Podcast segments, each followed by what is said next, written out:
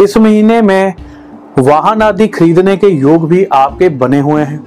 दो पहिया वाहन या कोई गाड़ी आदि खरीदने के योग भी आपके बने हुए हैं, परंतु अपनी जेब के हिसाब से ही आप इन चीज़ों के ऊपर खर्चा करिएगा, इनको खरीदेगा ताकि भविष्य में आर्थिक तंगी का सामना आपको ना करना पड़े।